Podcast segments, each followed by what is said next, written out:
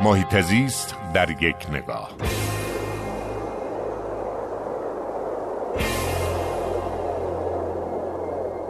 هفته گذشته در چهاردهمین گفتگوی پردیستان در سازمان حفاظت محیط استاد مرتضی فرهادی نکته بسیار جالبی رو مطرح کردن که دریغ میاد با شنوندگان رادیو ورزش به اشتراک نذارم استاد مرتضی فرهادی کسیه که سه تا از کتابهاش برنده جایزه سال ایران شده و فرهنگ یاریگریش نشون میده که بحث جلب مشارکت مردمی در ایران قدمتی بیشتر از همه 236 کشور موجود در کره زمین داره.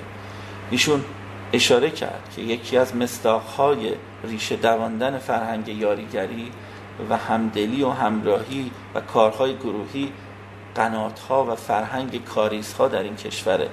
کاریز اگر در کشوری وجود داره یعنی که اون مردم با هم همدل و همراه بودن. چه کردیم که الان این همدلی و همراهی کم شده؟ و به چه بهایی کاریزها رو از دست دادیم موتور پمپ ها و صدها قاتلین کاریزهای ما هستند و قاتلین جلب مشارکت مردمی.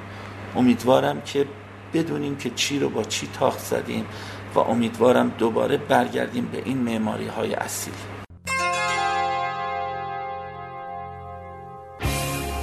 هر جا حال محیط زیست خوب است حال مردم خوب است.